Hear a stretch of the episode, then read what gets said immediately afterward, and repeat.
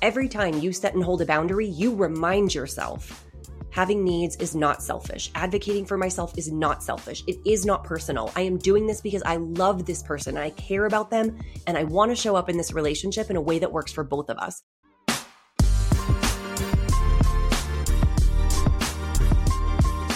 Hi, guys. We're your hosts, Jillian and Kaylin. And this is Teach Me How to Adult, a podcast on all the things you never learned growing up, like how to buy a home, manage stress, crush your love life, land your dream job, and how to love yourself more, because we could all be a little kinder to ourselves. We're still figuring out how to get our shit together, so we're calling in the experts and the hustlers for some real talk and legit tips on how to live your best life. Adulting isn't easy, but we got you.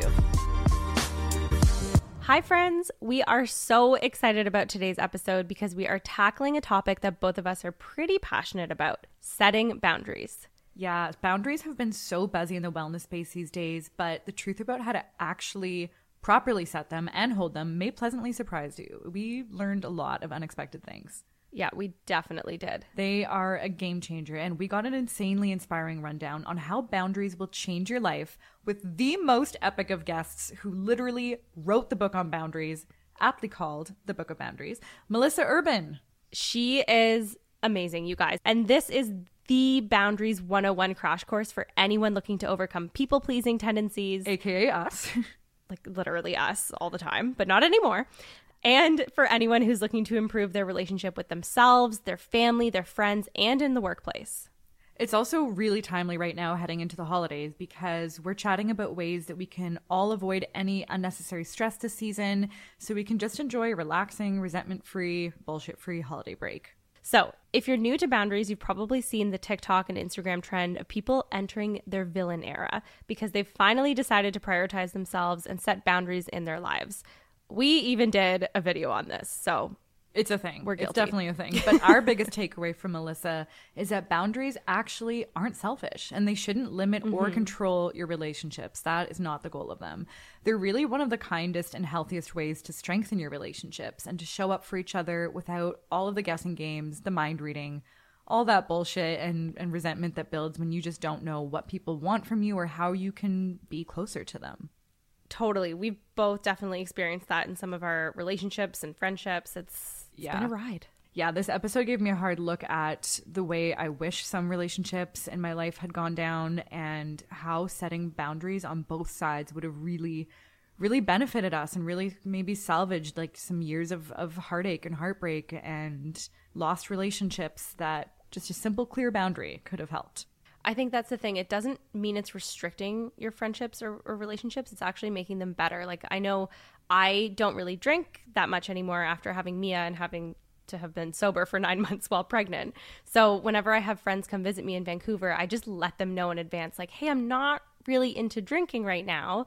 So can we do some of these other activities that I would love to do with you? And on all of them, at first I was like, oh, they're going to think this trip is lame. They're, they're going to not want to come anymore. But we just spent the time like eating good food and hiking and like doing other things. So setting these boundaries might feel really scary, but I've found they've allowed me to just be able to show up how I want to show up with my friendships. A hundred percent. And it also helps you avoid like misleading them. Like it's good that they know yeah. what kind of a trip they're coming into. Like everybody just wants to be clear about what the fuck is going on. And that is what a boundary allows for. But we are not the experts, so we called in Melissa Urban. Melissa is a six time New York Times bestselling author and the co founder and CEO of the wildly popular Whole 30 nutritional program. No big freaking deal. we are huge fans of her latest book, The Book of Boundaries, a guide to setting boundaries to revolutionize your relationships and end resentment, burnout, and anxiety. And it delivers on all those promises. Oh, hell yeah, it does. And she's the host of the Do the Thing podcast. And she's been a guest on many of our favorite podcasts, from Glennon Doyle's to The Skinny Confidential. We're obsessed. We're obsessed. We're obsessed. She is such an incredibly inspiring person who has overcome serious adversity and is now helping millions of other people live their best lives. Teach us how to set boundaries, Melissa.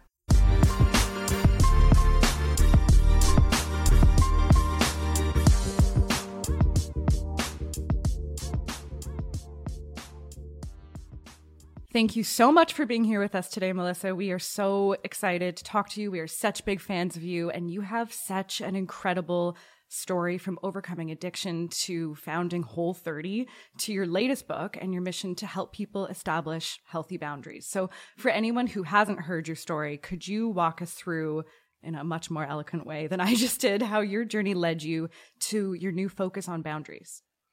Yeah, I mean, we're going to condense 25 years Perfect. into just a 30 second clip. People ask me when they look at me now, they're like, oh, have you always been so healthy? No, no, I have not.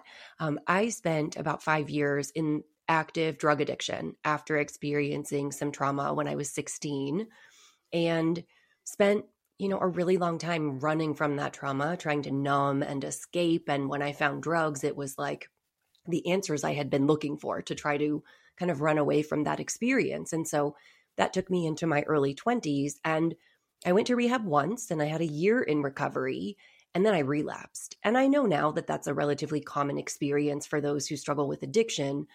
But at the time, it felt like it went off the rails and I didn't know why. I had no idea. And I knew things had to be different and I didn't know how. When I went into, re- into rehab for the second time, the time that actually stuck, I realized in the moment that it was boundaries that I had been missing, boundaries with other people around not to use in front of me or not to offer me drugs or, you know, boundaries with myself around the fact that I wouldn't go to a party unless I had my own ride and I knew who would be there. Once I discovered that, really by accident, out of like an act of desperation, I felt like everything in my life began to change. And I really developed this idea that I was now a healthy person with healthy habits. And I started looking for other ways to support that it led me to co-create the whole 30 in 2009 this you know 30 day dietary experiment that i took on to see if it would help me improve my performance in the gym and maybe improve my energy. And it turned out to be this dramatically life changing 30 day experiment that completely transformed my relationship with food and my habits. And then for the last 12 13 years i've been helping people you know change their lives through the whole 30 and you know, because the 30 day program is an elimination program, you right. say no a lot. And once people realized I was good at helping them set boundaries around food and drink, they started asking me about their toxic mother in law, their pushy coworker, their gossiping friend. And so that's really the like very short answer of how I went from my story to Whole 30 and then expanded my practice with Whole 30 into the concept of boundaries and other relationships. And now you have a New York Times bestseller, which is pretty epic. So we wanted to know what are some signs that it's time to implement a boundary in someone's life? Can I first touch on like what a boundary is? Yeah. Can we lay that groundwork real Let's quick just that. in case? Please do. Because it is a bit of a buzzword right now. It is, yeah. And I think, you know, there are some really common misconceptions around what a boundary is. I think people think that a boundary is about controlling other people mm-hmm. or telling other people what to do, that it's about putting up walls and holding people at a distance and you know, keeping up, keeping right. people in our lives out. And none of that is true. A boundary is really designed specifically to keep you safe and healthy and to improve your relationships. Boundaries tell other people the actions that you will take to keep yourself safe and healthy. So they're not telling other people what to do. They're saying, this is what I'm going to do because I'm taking responsibility for my feelings and my needs. And when you think about how we show up in relationships without boundaries, when we let other people run us over, when we say yes, even when we mean no, when we are always swallowing our feelings to keep the peace and going along just to get along and letting people take advantage of us, we show up in these relationships resentfully, yeah. begrudgingly, mm-hmm. with anxiety. We're cold, we're short, we're snippy. We avoid these people.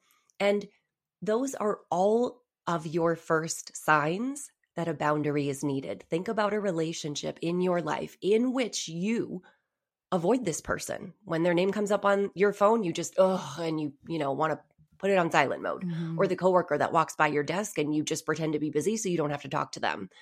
It's the sense of dread or anxiety around a conversation topic or a time of day or a certain situation or a person. It is not liking who you are when you're with that person or feeling like you have to show up in some way that is approved by them in order to feel accepted or to feel loved all of those are signs that your relationship and your sense of health and safety could benefit from a boundary. Those are really, really great signs. And I love how you've moved the conversation about boundaries from a place of like, they're not selfish. They are a kind thing to do. They really are because people in your life might be struggling with how to show up for you or like what you know, they might feel like you're putting them at a distance and they don't know why and they don't know how to fix it. You're helping people understand how they can show up for you, which is really like doing them a favor because I've had that in my life. I've wanted to know what can I do to show up for someone who I can feel myself becoming really distant from. And instead of boundaries being built, there's walls being built because we're not talking about what we need. I'd love if you could walk us through how to actually set a boundary with someone in a kind and clear way because it needs to be clear so that people know what to do. Yeah. Yeah, I love I love the observations that you just made because I think the number one kind of pushback I get from people when I talk to them about setting boundaries is they're like, "Oh, it just feels so uncomfortable. It feels uncomfortable. It feels mean it feels like that. And I understand that. I understand that societally, especially women, especially moms, have been conditioned not to have needs and to put everyone else's needs and comfort above your own. And when we do share our needs, very often we are told that we are selfish or that we're being mean or that we have too many rules. This is like a societal thing that we, you know, the systems that we're all swimming in. Mm-hmm. But I will give you a really concrete example of what it looks like using the example of a mother in law who continues to drop by your house without calling. So your mother in law shows up on your porch whenever she wants. Maybe she just made it to Costco and Costco is right down the street from your house and she feels like popping in. And you answer the door once again to Carol, and it's not a good time. You didn't know she was coming over. I heard from one mom who was like, I'm nursing oh, right no. now. I have like a baby on my boob and the house is a disaster and I'm leaking milk everywhere. And here's Carol knocking on the door because she just went to Costco and she wants to drop by and see the baby. So you answer the door and you are short, you're snippy, you are not pleasant to be around. Carol doesn't know what's wrong because she just wanted to come in and see the baby. And you've been wanting to tell Carol for so long, please call before you come by please give us like an hour's notice. And if it's not a good time, we'll let you know. You've been wanting to say that, but you haven't because you've wanted to be nice. But when Carol shows up at your door and you haven't set a boundary clearly and kindly, you're not nice. You're short, you're cold, you're snippy. Yeah. Carol doesn't know what's wrong. All she knows is like, ooh, this is not a fun environment to be in. I don't feel welcome, but she doesn't know why. And the 10th time Carol shows up at your door, you explode all over her. Carol, how could you be so rude? You can't just come by whenever you want. This is like our house. It's incredibly disruptive. And now you really have hurt the relationship because to Carol, this is coming out of nowhere. Carol's not a mind reader. Yeah. So the alternative is to say to Carol, Hey, Carol, would you please call before you come over and give us at least an hour's notice? That's it. Yeah. That's all you have to say. It is an invitation to say to Carol, Hey, I have this limit. You may not have realized that I had it. You probably didn't realize you were overstepping it in an effort to like improve our relationship so that when you come visit, it's relaxed, it's comfortable. We know you're coming. The kids are ready. I'm ready. Just call first. Yeah. And that is how a boundary can absolutely transform this experience that you were once dreading and you held such resentment towards Carol and you were so upset about it. And it's like, but, but one simple sentence spoken clearly and kindly could resolve all of this.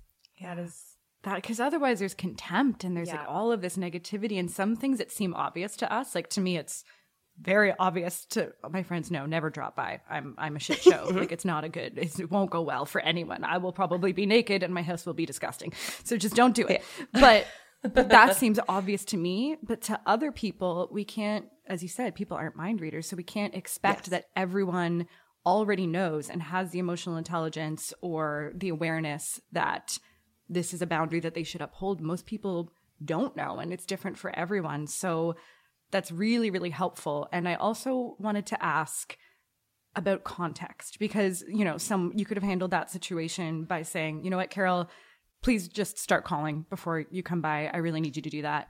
Or you can handle it like you know what? I'm going through so much right now and our my life is is a little bit of a shit show and it would really help me be in a great mind space and get, get everything sorted if you can give us an hour's notice next time. So does offering context help people uphold a boundary? Because there's a lot like on social media right now so circulating where people are like no is an entire complete answer you don't need to explain yourself just say no but like, I find it really helpful to explain my boundaries and to hear from other people where they're coming from. Otherwise, I might not understand and it might feel like harsh or abrupt or I don't know. So the answer is it depends. Yeah. The answer is it depends. There are some sort of situations in which you can just say no thank you. So one of the biggest ones that I encourage people to use this is when you're offered a food or drink that does not serve you. Mm. If you don't want a drink and someone asks you if you want a glass of wine, no thanks. Oh, do you want a piece of pizza? No thanks. Whatever that looks like. That is a situation in which you can and should simply say no thank you and let that be enough. And most of the time that works. However, in some situations, you might want to share more as a means of deepening your relationship. But I caution people not to over justify or attempt to explain your boundary up front almost as if you need the other person to like understand and agree with it in mm-hmm. order to respect it because what to you seems like a perfectly justifiable reason can look to others like a problem to solve. So you say to your mother in law, Carol, things are really rough right now. My mental health isn't good. The house is kind of a mess. The kids are going through a rough phase. It's a lot right now. And I would really appreciate it if you would call before you come over. And then your mother in law says, Oh, honey, I'm so sorry. I promise that when I drop by, I will be so helpful. I'll help with the dishes, I'll help with the kids. And you're like, Okay, but no, it's not really about that context. It's about the fact that I need you to call before you come mm. over. So I like to frame it where you share your boundary up front very simply. Hey, would you please call before you come over and give us an hour's notice? If in that moment Carol indicates, like, oh, yeah, okay. Or she says, I understand. Um, I can do that. Is everything okay? Then you can share more. Then it's like, hey, you have indicated that you're going to respect my boundary. Now I'm going to share more. But if in the beginning she's like, well, why? Why do you need me to do that? then you're kind of setting yourself up for a fight where it's like, okay, well, if my reason isn't good enough or she doesn't understand it enough, then the boundary is like not necessary right. in her mind. So in that case, your response would be, this is just what we need as a family. Mm, yeah. This is what we need as a family. We've discussed it. This is what we need as a family. And then at another point, or maybe when she's feeling less defensive, maybe then you can explain more. So it, it context really does matter in when you share and how much more you choose to share. And it depends on the relationship as well. That's such a good point. That makes a lot of sense. I'm just thinking back to like a yeah. group of friends I used to have that I just didn't really align with the amount of partying and the amount of alcohol and drugs that were being consumed. And instead of setting a boundary with them, I just sort of like slowly isolated myself away from them. Maybe that is a boundary, I don't know. But I think if maybe I had if I had just said, "Hey guys, I don't really like when you do cocaine around me. Is it okay if you do it somewhere else?" I think maybe that would have been received okay, or maybe it wouldn't have. I'm having like a flashback. Mm-hmm. Yeah, you're processing it in the moment. Mm-hmm. Yeah. So I think sometimes we we think it's like easier to just sort of slide away or avoid, especially in those friendship situations where it's like, you know, oh, I'm just going to like stop returning their calls or stop. And you think that's going to be easier, but that can sometimes bring up more issues because then your friends are like, why are you ignoring us? Right. Why aren't you coming out with us anymore? And it can cause more of that like drama where then you feel like you have to show up and like be more yes, engaged yeah. as a means of kind of calming their concerns and then it leads to the cycle. I think it would be perfectly appropriate to say, and this is how you phrase it, I'm not comfortable with uh, being around cocaine. So if that's what you guys are going to do, I'm going to stay home tonight. Right. NBD, right? It's not, I'm telling you not to do this. I'm telling you to do it elsewhere. It is, I am not comfortable being present in that environment. So if you know that's going to be part of your night, cool, let me know and I'll catch up with you another yeah. time. Maybe we can do breakfast. But the boundary is essentially like, I will not be around for this behavior with this friend group. And if you find that there are other things that you can enjoy with them that don't involve that, cool, you maintain the friendship. And if you realize that your friendship was based only around that partying activity, now you've kind of set the groundwork for like, okay, we don't really have as much in common anymore. And like, I'm yeah. going to let the friendship go. I love how you phrase that about yeah. like, this is what I'm going to do if you are doing that versus like, you shouldn't do this around me. Cause who am I to tell them Correct. how to live their lives? And that's just going to build resentment. And they're going to think, oh, you're above me because you don't do this. And I, I just love how you phrase that. It's, yeah. it's my boundary. It's about me. It's not about them. Yes, and you are taking responsibility for your own feelings and actions, which, by the way, are the only things you can be responsible for. If your boundary depended on them not doing drugs in front of you, you can't yeah. hold that. But you can always hold if this comes out at a yeah. party, I'm gonna take off. See uh, you later. Yeah. Can you can you like expand on that a little bit more? Because I really didn't understand that until I started following you and like consuming your content. To me, the uncomfortable part of boundaries was like thinking I might come off trying to control people Yeah. or I might- I might seem controlling or manipulative or like you guys have to like follow these rules and I didn't want to be like that and that's not at all what it is. You're letting them know this is what I'll need to do if X Y and Z happen or don't happen. And so for people who aren't really familiar with that and were stuck in the mindset that I was like how can they understand that you're not controlling people? I think it is a very common source of confusion because very often my green, my kind of entry level boundary scripts include a request. So it can seem in the moment, right? Even in the script we just shared, hey, Carol, would you please call before you come over? Yeah. That is a mm-hmm. request. Now, what I am really saying here, what is left unsaid is if you come by without calling and it's not a good time, I will not open the door. You are not entitled to my and my family's time and energy and space whenever you feel like it. I need to protect that for my own family's health. But uh, we leave that unsaid because if the first time you talk to your mother in law, you say, Hey, Carol, you come over one more time and it's not a good time, I'm just not going to answer the door.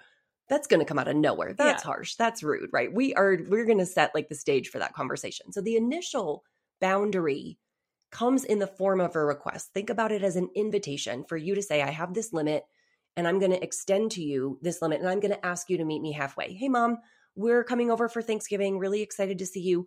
You know, the family doesn't agree on politics. And every time politics comes up at family events, nobody has fun. Can we agree not to talk about politics at the table this year? That is a request. If the person is more than willing to meet you in that request, problem solved. You have just asked very gently and stated your boundary clearly, and now everybody is fine. The unsaid boundary is if you do not agree, and in the moment, if you bring up politics and I say, Can we please change the subject? and you won't, I will excuse Mhm. myself from the table. So you always have this backup plan. You can't have a boundary that you are not willing to enforce. But you might express that at first in the form of a request because that is the kindest and gentlest way to extend the boundary in invitation. Mm, Yeah, that makes sense. Totally. So you just mentioned green boundaries. Can you walk us through your green, yellow, and red boundaries? Because I find ever since becoming a mom, I go straight to red now, and I really need to work on it. I just feel like I have no patience. So please walk us all through those three three color codes that you have. Yes, we've kind of touched on it a little bit in some of the conversations or, or like scenarios I've just shared, but my boundary philosophy Yeah. is minimum effort, maximum effect. I want you to go in with the gentlest, kindest, still clear, but the gentlest boundary language possible to accomplish your goal. So we start off green, right? That at green, the level of threat to your relationship is minimal. You are assuming that the person just didn't understand or realize that you had a limit here that they were overstepping. And once you point it out, they will be happy to meet you in this limit because they care about you and they want to have a good relationship. So the green boundary mm. is the one I just shared about politics. Hey, mom, can we agree not to bring up politics at the Thanksgiving table, right? It's often a request letting them know that you have a limit. If you get pushback, which happens sometimes, then I want you to have stronger language. Yellow boundary language is essentially okay, you're now pushing back on my limit, and I now have to hold it a little more firmly. The threat to our relationship is now a bit more severe because you've demonstrated, uh, at least initially, an unwillingness to respect my limit. So I'm going to have stronger language, which would be at the Thanksgiving table in the moment. Oh, mom, remember we agreed not to talk about politics at the table. If you can't change the subject, I'm going to excuse myself and go for a walk if they continue to push back. We are talking about Carol showing up on your door three, four, five times in a row without calling, even though you've set a green boundary, even though you've set a yellow where you open the door and you say, Oh, Carol, it's not a good time right now. Would you like to come back this weekend or should we call you tonight? The red boundary is the actual action that you are going to take to keep yourself safe and healthy. It is the boundary itself. It is you don't answer the door because it's the fifth time that Carol has shown up on your porch without calling, even though you've clearly expressed that you need this from her. It is you leaving the table because your family refuses to stop talking about politics and it's not a conversation you want to be a part of. It is catching an Uber home from the party because though you've told your friends you don't want to be around when they're doing drugs, they're continuing to do drugs and now you're going to remove yourself. That is your red. And sometimes I include a fuchsia, which is like if you really need to get serious. But those are the three levels of boundaries that I outline. Yes.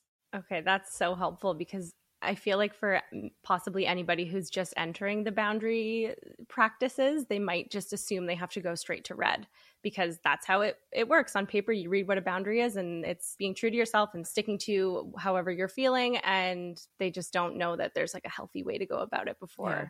you go yeah. to the final the final stage. The reason that we are proactive about setting boundaries early, that we don't just like eat it and eat it and eat it, is so that we don't explode in a red. We want to set those green boundaries yeah. out of kindness to preserve the relationship. But if we don't say anything, and then we show up at the table and Uncle Joe starts talking about the election and you slam your turkey leg down and you walk out of the house and you drive home, yes, that's a red boundary but that's coming out of yeah, nowhere. Yeah. It doesn't even give your family the opportunity to change the subject. Yeah, you're not setting people up for success. Right. Yes. So we want to set boundaries early and we want to go off kind and gentle if we can. And if we need to escalate, this is why I have like 130 scripts in the book. If you need to escalate, we have a plan for that as well. Mm, that's so, so great.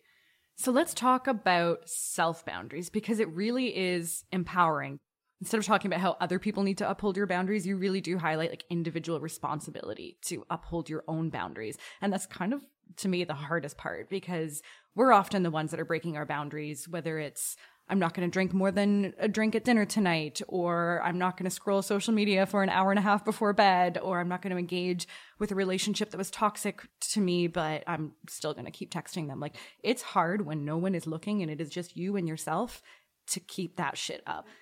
What's your advice for people in upholding self boundaries when they're actually struggling holding themselves accountable? Yeah, self boundaries are challenging. There's a reason that that's like the last chapter in the book on boundaries because I want you to have the groundwork of what it's like and the benefits and and the tips for setting boundaries with other people before you get to this. On one hand, self boundaries are this magical category where you can instantly reclaim your time, energy, capacity, mental health, physical space, sense of safety, it can happen immediately because you are the only person who needs to respect that limit. Mm-hmm. It is something that you can set with yourself around not checking my phone in the morning before I finish my morning routine, or turning off the TV at 9 p.m. every night so I get to bed early, or blocking my ex on social media so I'm not even tempted to look at their stuff. You can set these boundaries with yourself, and the sense of relief that it brings, an extra capacity that it brings, is instantaneous and doesn't rely on anybody else. The challenge, of course, is that, like you said, if you do go creep on your ex on social, nobody's going to know. Nobody's going to like jump out of the closet and slap the phone out of your hand. So you have to think about framing self boundaries, not just in terms of the instant gratification that you might experience in the moment. If you look at the photo or open your phone or watch another episode of Netflix, you really have to frame it in terms of what does holding this boundary mean for future me? Mm.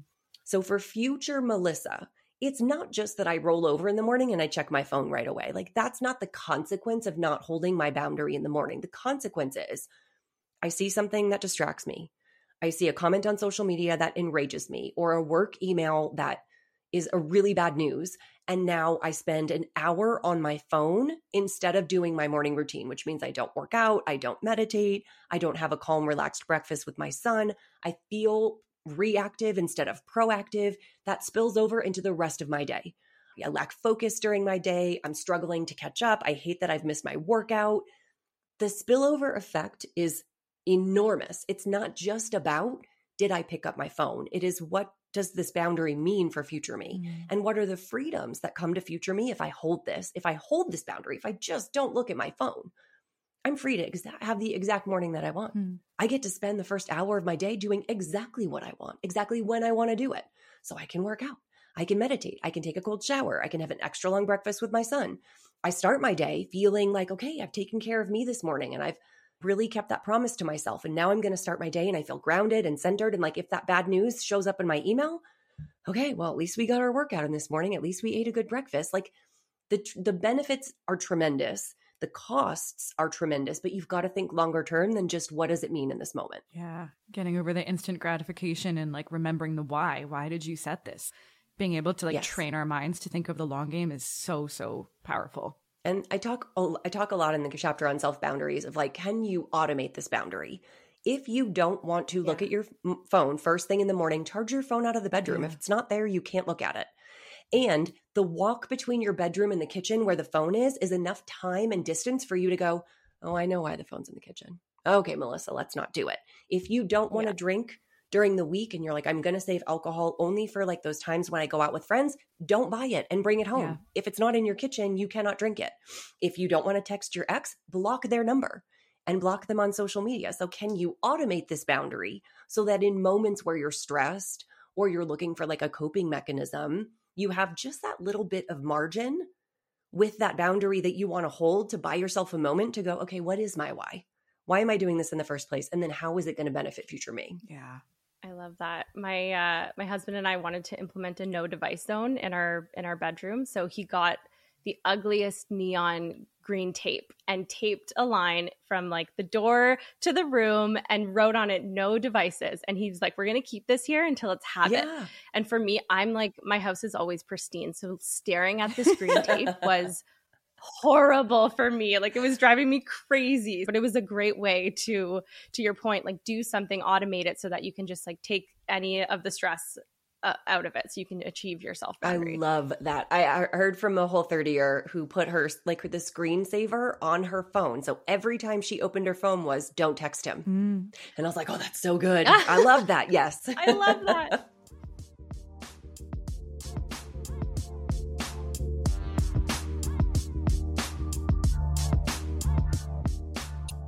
I have a question for a friend, aka mm-hmm. me, as a recovering people pleaser how do you handle setting boundaries when you're worried about people pushing back or not responding well to it? Like, how do we brace ourselves for the pushback that may okay. happen? The first thing is I want you to go into every boundary conversation assuming the best. I want you to assume that the person just didn't know you had a limit, and because they care about you, they're going to be willing to respect it. There was this conversation I had to have with my mom a couple years ago before she visited, and I was like, I'm going to have to have this conversation with her on the phone about her visit. She's not going to like it. She's going to be mad. She's going to be upset. I can see her like making her like sucking on a lemon face through the phone. It's going to go terribly. So I'm talking to my sister about it, and Kelly interrupts me and goes, You don't know that. You don't know that's how she's going to react. Like, give her the benefit of the doubt. And I was like, Okay, fine. So I have the conversation. I'm on the phone with my mom, and I nervously say, Hey, mom, this is something I need from you during the visit. And she goes, Okay. Um, does your son need any pajamas, by the way? And like, what size is he in right now? And oh I was like, Oh my gosh, really? I had been worrying and spent all this time and energy so focused on it and it was easy. So my first tip is like assume it's going to be easy. Because if you assume it's going to be a battle, the way you show up for that conversation is different. Mm. You're going to show up right. steeled. You're going to have your armor up. You might go in with a stronger boundary than you need to because you're already anticipating the pushback and that can cause the very situation yeah. that you're trying to avoid. So go in assuming the best. But I want you to be prepared in case there is pushback. And that's why you have scripts that you practice. And that's why you know what your boundary, what holding your boundary looks like. Because if they push back and push back and push back, and you start to feel so threatened at this point, then you know what you need to do to hold the boundary for yourself. So we practice the scripts because the idea of saying, no, I'm not drinking right now, or hey, what you just said is not okay. And if you can't change the subject, I'm going to leave. That idea can, like, the first time you say it, your body can just get really tense and tight. Like, oh, this feels scary to say. Mm-hmm. The more you say it, the more comfortable it becomes. And I truly believe the more somatically your body is like, oh, yeah, we can say that. Yeah, we deserve saying that. Yeah, we have every right to say that. So practicing is a really big part. I say in the book, like, tell your shower wall, I'm not drinking right now. tell your steering wheel, Carol, we need you to call before you come over and then have those backup scripts. So if you get pushback in the moment, you know what your yellow is and you know what your red is and you know how you're going to handle it.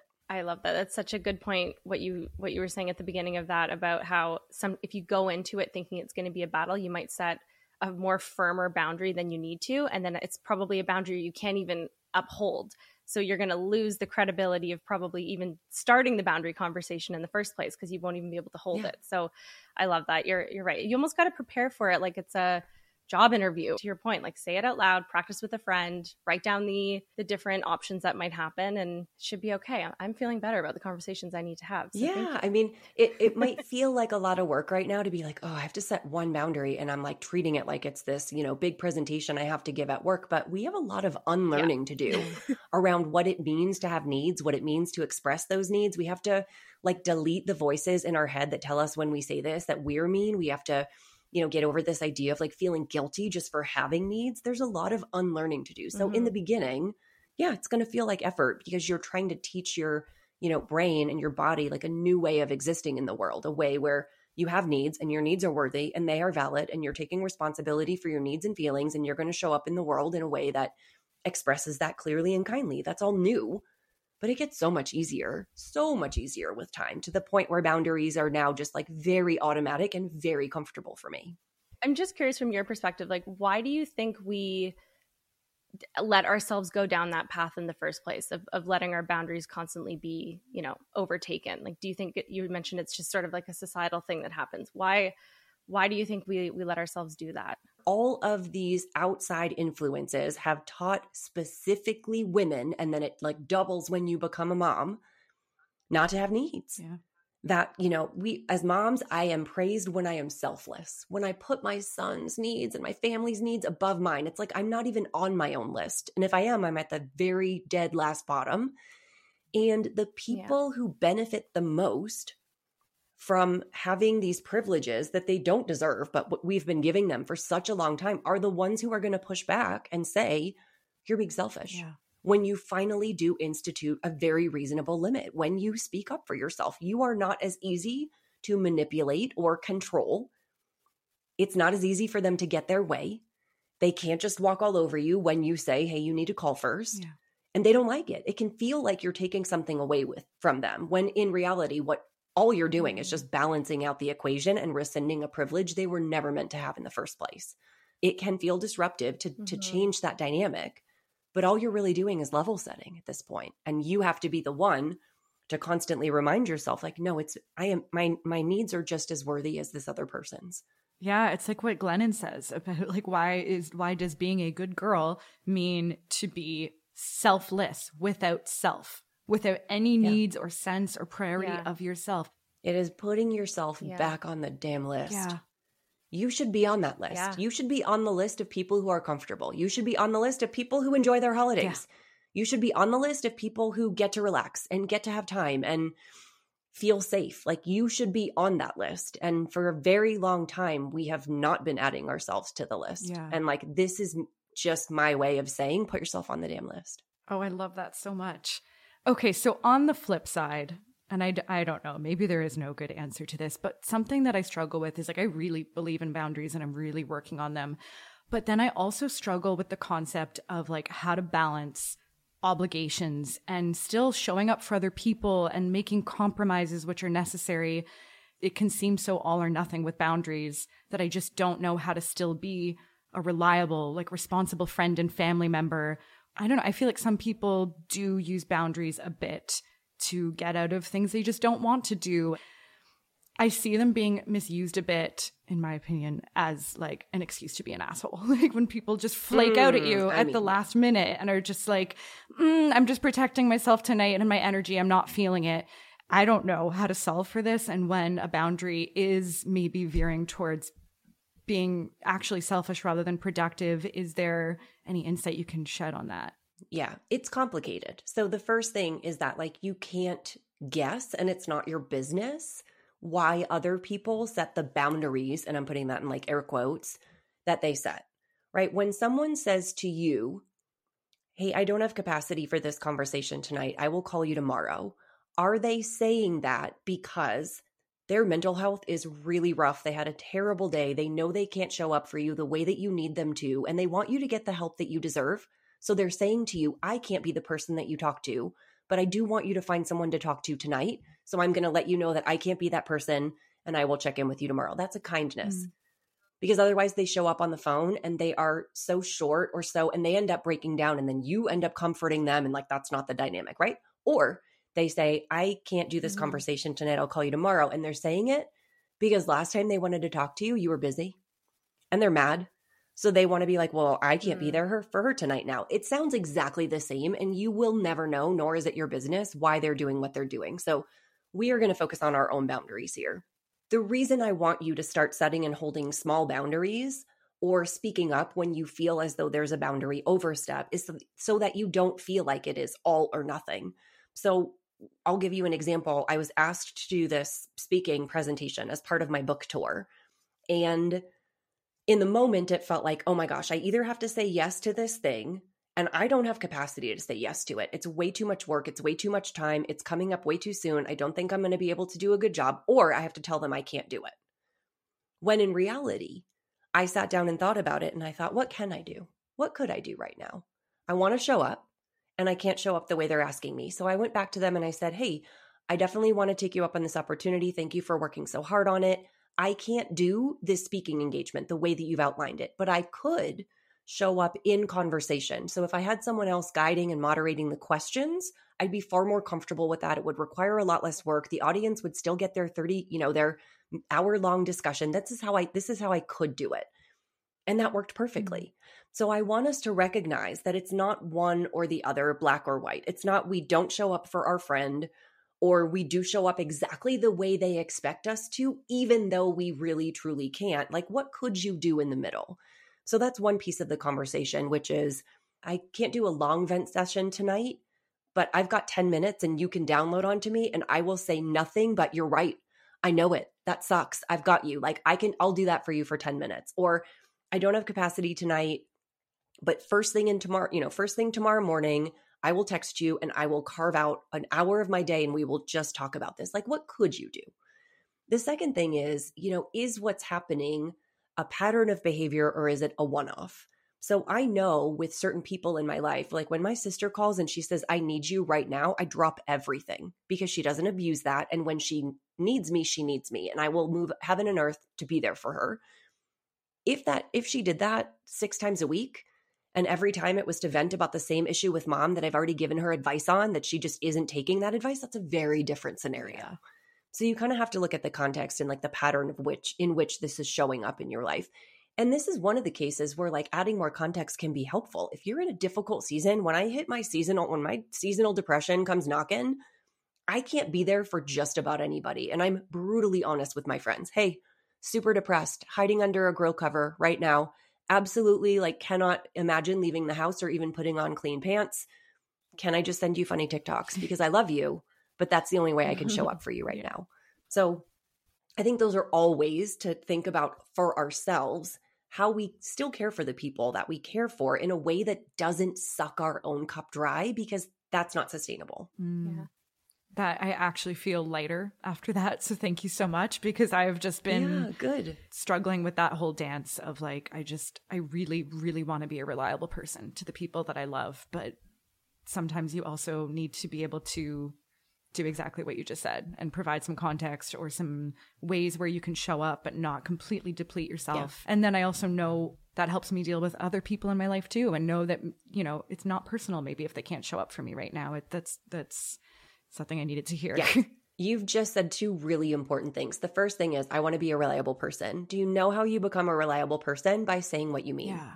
And you say what you mean when you Hmm. set boundaries. When you say, I can't do this tonight, but I will block out an hour for you tomorrow, your friends know that you mean it. And that when you say yes, you are saying yes enthusiastically, without reservation, without resentment. You're not saying yes begrudgingly. Like your yes means something Mhm. When you are willing to say Yeah. no. When you say what you mean, you become dependable, reliable, and that is a safe relationship. You are now a safe person to engage with. You get better at respecting other people's boundaries gracefully by setting and holding them yourself. Every time you set and hold a boundary, you remind yourself having needs is not selfish. Advocating for myself is not selfish. It is not personal. I am doing this because I love this person and I care about them and I want to show up in this relationship in a way that works for both of us. The more you tell yourself that through your own boundary practice, the faster you will recognize that in other people and the more gracefully you'll be able to receive their boundaries. And now you are changing entire family dynamics, friend group dynamics, workplace dynamics, community dynamics because you are all saying what you mean, trusting other people to do the same, taking responsibility for your own feelings and needs, and respecting other people's needs gracefully. Yes. So, we really, really wanted to chat with you about setting boundaries at work because it seems like that is one of the biggest struggles for us in, in the past, still still to this day, our peers, our listeners, everyone. It feels like it's like a millennial personality trait to have work anxiety and burnout. And I don't really want to wear that badge anymore. So, we would love to know how we could all succeed at work while also implementing healthy boundaries. Yeah, workplace boundaries are definitely in the zeitgeist right now. I think the quiet quitting, like Gen Z's quiet quitting discussion, really yeah. kicked that off, where it's like, nobody's quitting, nobody's quiet quitting. What we're actually saying is, I am trying to restore an equal exchange of labor for value. I have been donating more and more of my own time mm-hmm. and energy and capacity to the company in a way that is not compensated, that is not acknowledged, that is not respected, that is not valued. And like, I'm not going to do that anymore. And I think people are somehow looking at that as quitting when, again, all we're doing is sort of rebalancing the influences of capitalism, which has have been asking us, demanding of us to give more and more and more and more to produce more and more and more to what end? So, yes, I think, you know, you deserve to have a workplace that does feel safe, that does feel like you have an equitable exchange of value for labor, that does feel respectful of your contributions. And it doesn't mean that you'll never have to work extra hours or you'll never have to answer a call, you know, outside of nine to five. But what it means is that you can and should try to set the limits that make your workplace environment a sustainable place for you. Very often, again, I will hear from people my workplace has like no respect for boundaries. They do, you know, they're always calling me outside of office hours. They're always dumping more work onto me. My coworkers are always gossiping. It's like not a healthy culture. I just need to quit. And I'm like, okay, have you tried setting any boundaries? right? Have you tried? And they're like, well, no, it's just not a healthy place. And I'm like, okay, but before you get to the point, because in the workplace, holding your boundary may look like asking for a transfer, finding a new job, talking to HR. Like these are really serious actions yeah. that you may or may not be prepared to take because it's not as easy as just finding a new job. Before you get to that point, I want mm-hmm. you to to at least try yeah. setting boundaries. So I've broken down work boundaries in the book into four categories boundaries around your personal time and space, like phone calls during your vacation, boundaries around your work time, boundaries around ethics and personal kind of values and dilemmas, like your boss pressuring you to drink at business meetings, and boundaries around your sort of workspace and capacity. So I want you to start having those conversations. I want you to say, please don't text me after hours unless it's an emergency. If you have like a thought in the middle of the night, boss, um, let me show you how to schedule an email. or you can send it on Slack because I turn off Slack notifications overnight so I won't see it until the morning and I'll I'll hit it in the morning. Try that. I'm certain that your company's HR policies back up the fact that you are not expected to work outside of normal work hours without being paid unless under exceptional circumstances. And obviously it's going to vary by profession, but like you have every right to say, please, hey, I'm going on vacation. I will not be available. You know, you can talk to your other coworkers because if they're your boss is texting you after hours, chances are they're texting everybody else and nobody likes having their family time eaten into. And when you're asked, mm-hmm. you know, to do things to go above and beyond, you know, just just pitch in and be a team player, again, ask yourself, is this a pattern of behavior? Am I always expected to do extra without any compensation, any recognition, any, you know, award?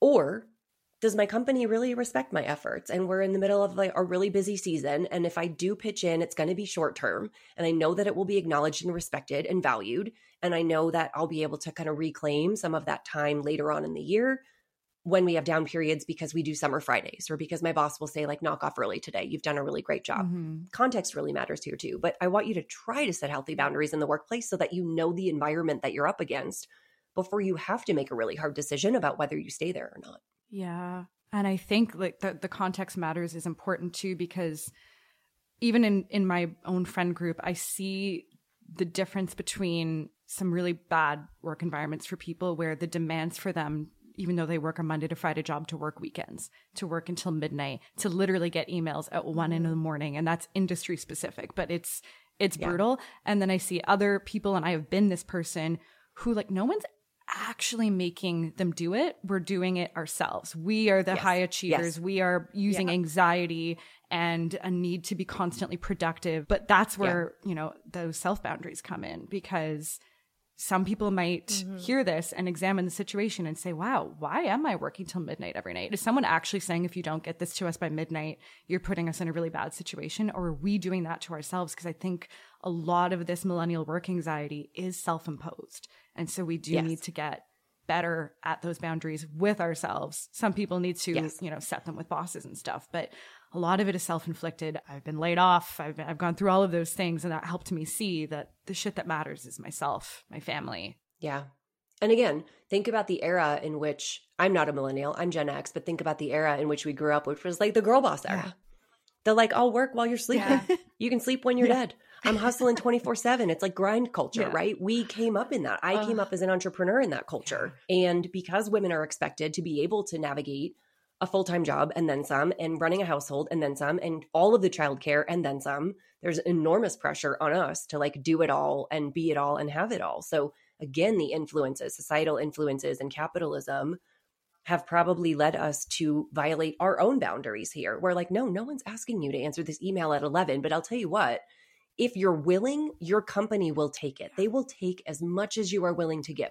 That is human nature and that is the effect of capitalism. So, you have to be the one to be like, at six o'clock, my email goes off. If it's an emergency, text me. Like the building's on fire, definitely text me. Okay, this is very helpful. I'm starting a new job on Monday, and I was even I was thinking about it last night. I was like, I'm going to go in and crush it, and I still am. Yeah. But I'm also going to be like upholding myself boundaries, especially because I'm I'm managing a team. So it's I want to establish that for my employees so that they know with me they're never going to get a call on vacation or past 5 p.m. or whatever yes. boundary we decide they also can't see you taking calls from vacation. You have to You're model right. the boundaries that you want them to uphold because if they see you doing it because you are their boss and because of the power dynamics, they are going to assume that they have to do it too, even if you're telling them not to. Mm. Or at the very least, they're going to look at you and go, I don't want a promotion. Promotion means I have to start answering emails at like 11 p.m. I don't want that job. So you have to be the one to right. model the boundaries that you want, that you're saying you want for your team. So that's a self boundary you're going to have to set with yourself.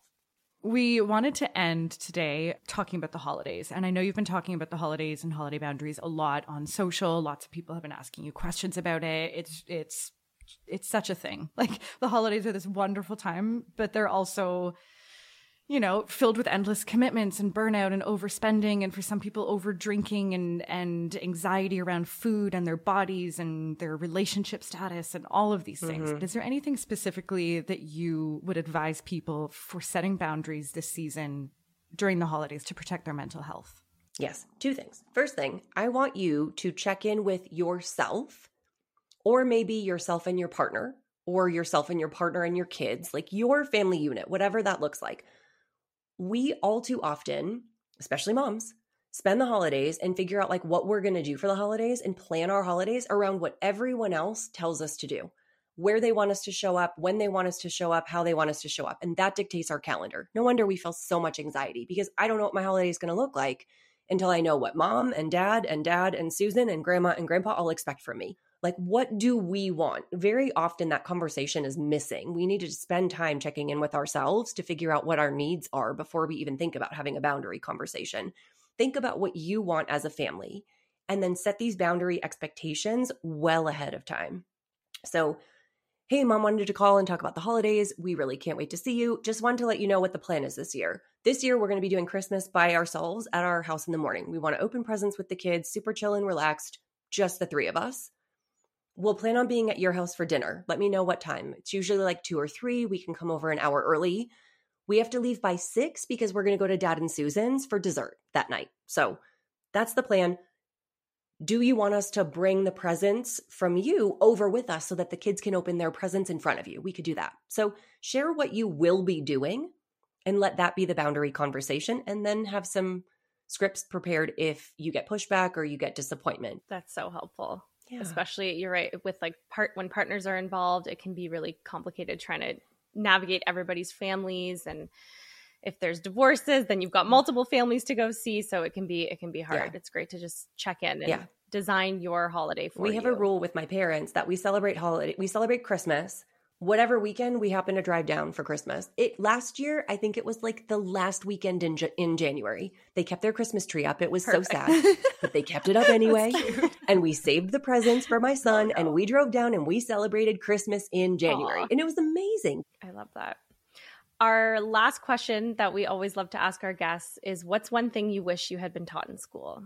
i mean of course i'm going to say boundaries Of course, I'm going to say boundaries. We're not taught anywhere. Nobody teaches us about them explicitly. They're not modeled by our parents. They're not taught in school or in college. They're not part of my professional development curriculum at my job. If I had had and like understood the power of boundaries when I was in my 20s, I feel like I would have been unstoppable. So yes, I feel like if we can if we can start setting and holding and modeling those healthy boundary behaviors for our kids, I think the next generation Yeah. is going to come in way more prepared. Mm, amen. Yes. This has been such an amazing conversation. I feel so energized from it. Thank you so much. Please, Melissa, tell everyone where they can follow you, find you, get your book. It's called The Book of Boundaries. That's the title. You can find it anywhere books are sold. And you can find me at Melissa U on Instagram. Uh, my website is also melissau.com. That's where you can sign up for my newsletter and see old newsletters. And then I'm also on TikTok, which is so fun at Melissa underscore you. Amazing. Oh, this was so, so, so great. Thank you so much. It's going to help so many people. yeah, people. thanks for having me. It was a great conversation. We hope this episode motivates you to set some boundaries in your life so you can take back your time, mental health, energy, and relationships. We'll leave you with a quote from Glennon Doyle. AKA our queen. The only people who get upset when you set boundaries are the ones who benefited from you having none. That's what she said.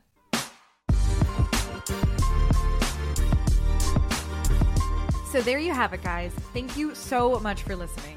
If you like what you heard today, it would mean the world to us if you would subscribe and leave a comment or a rating. And we'd love it if you would share this with your friends by screenshotting the episode and sharing it on social by tagging at Teach Me How to Adult Podcast. And DM us with any topics or guests you'd like to hear on the show. See you next time. Bye.